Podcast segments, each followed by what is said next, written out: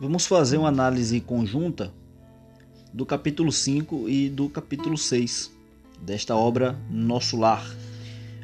Claro, abordando aqueles aspectos mais centrais, aquilo que eu julgo que é o mais importante na análise do conteúdo, sempre, claro, convidando você para a leitura da obra propriamente dita.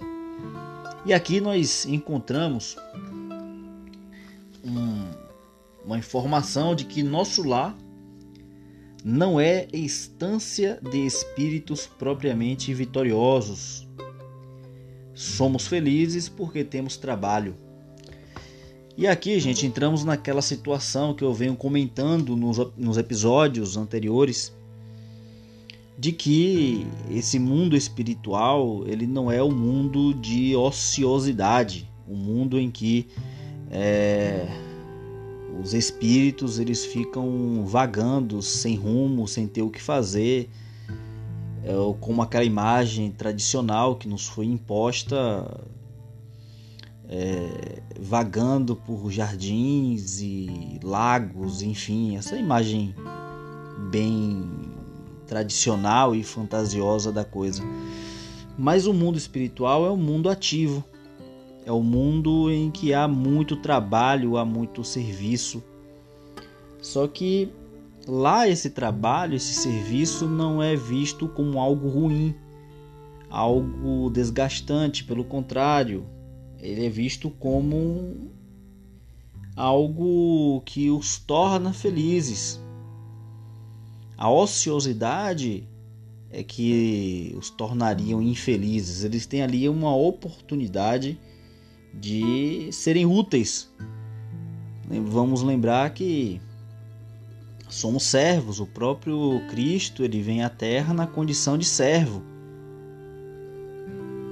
E uh, aqui ainda nesse capítulo 5, nós temos que nosso lar não é um departamento celestial dos eleitos, dos anjos. É aquela história que eu venho dizendo.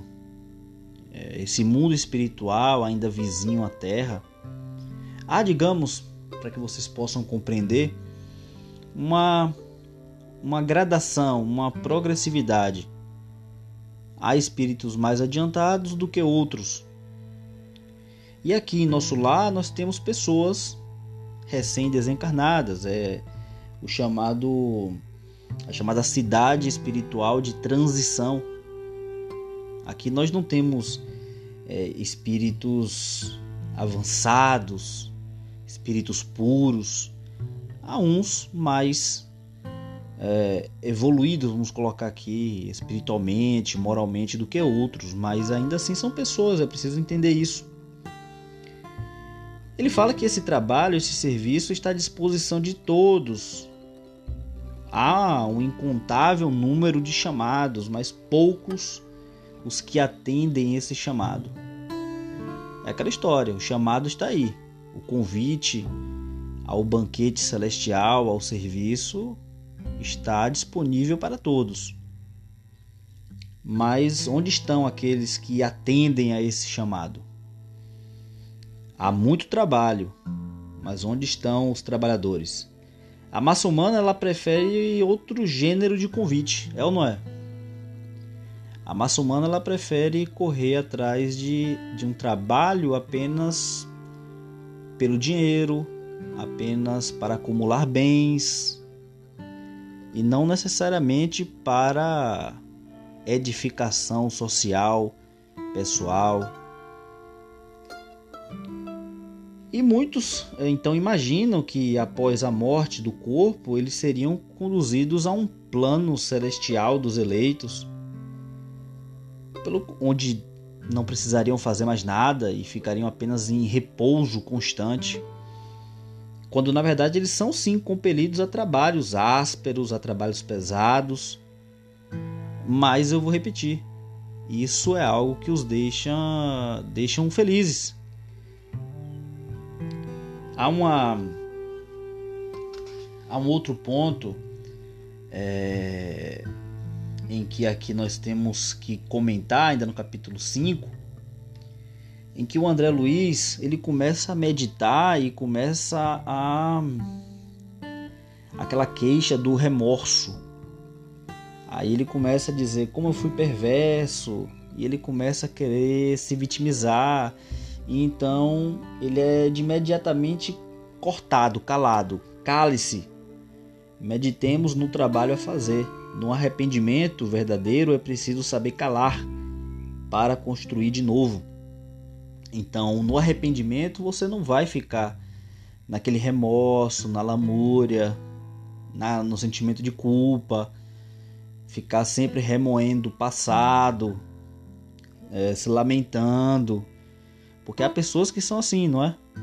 Há aquelas pessoas que é, ficam em torno do passado. O passado é para ser visitado, mas não para ser, não para morar lá. Você não pode visitar o passado e ficar lá. Você pode visitar o passado para construir um novo presente, um futuro novo, para não cometer os mesmos equívocos. Mas você não pode visitar o passado e morar no passado e viver no passado. Então ele é de imediato cortado aqui e diz: opa, cale-se, vamos trabalhar, vamos meditar, o que, é que pode ser feito daqui para frente. Isso que é o mais importante. Porque quando as lágrimas elas não se originam da revolta, sempre constituem remédio apurador. E aqui há um conselho: chore, desabafe, desabafe o coração.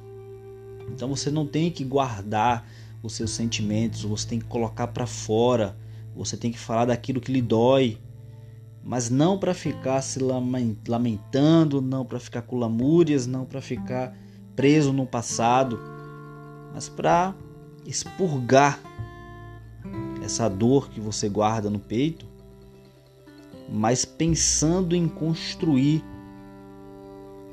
uma nova história pensando em construir tudo novo. Pense nisso. Coloque a dor para fora, chore, ore, converse com Deus.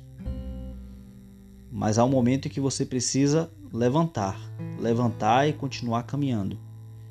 Construir uma nova história. Passando aqui para o capítulo de número 6, André Luiz fala dos seus sofrimentos morais. Ele, ele, ele comenta, é, digamos, dores físicas em seu corpo espiritual, mas o que mais lhe aflige são as dores morais. É aquela história do remorso, pensa nos filhos, pensa na família, como que ele perdeu tempo na esfera física, quando encarnado, tudo isso. Mais adiante, então, ele recebe mais uma reprimenda, mais um conselho até. Aprenda então a não falar excessivamente de si mesmo nem comente a própria dor. Lamentação denota enfermidade mental e enfermidade de curso laborioso e tratamento difícil. É indispensável, olha só, criar novos pensamentos e disciplinar os hábitos. Então prestem bem atenção nessa frase. É indispensável criar pensamentos novos e disciplinar os hábitos. Então observem vocês, o pensamento ele gera o sentimento que gera a ação. Tudo começa no pensamento. Que tipo de pensamento ronda a sua mente? Saiba que o próximo passo é produzir um sentimento. Todo pensamento ele produz um sentimento. Esse sentimento vai gerar uma energia. Isso vai gerar ações.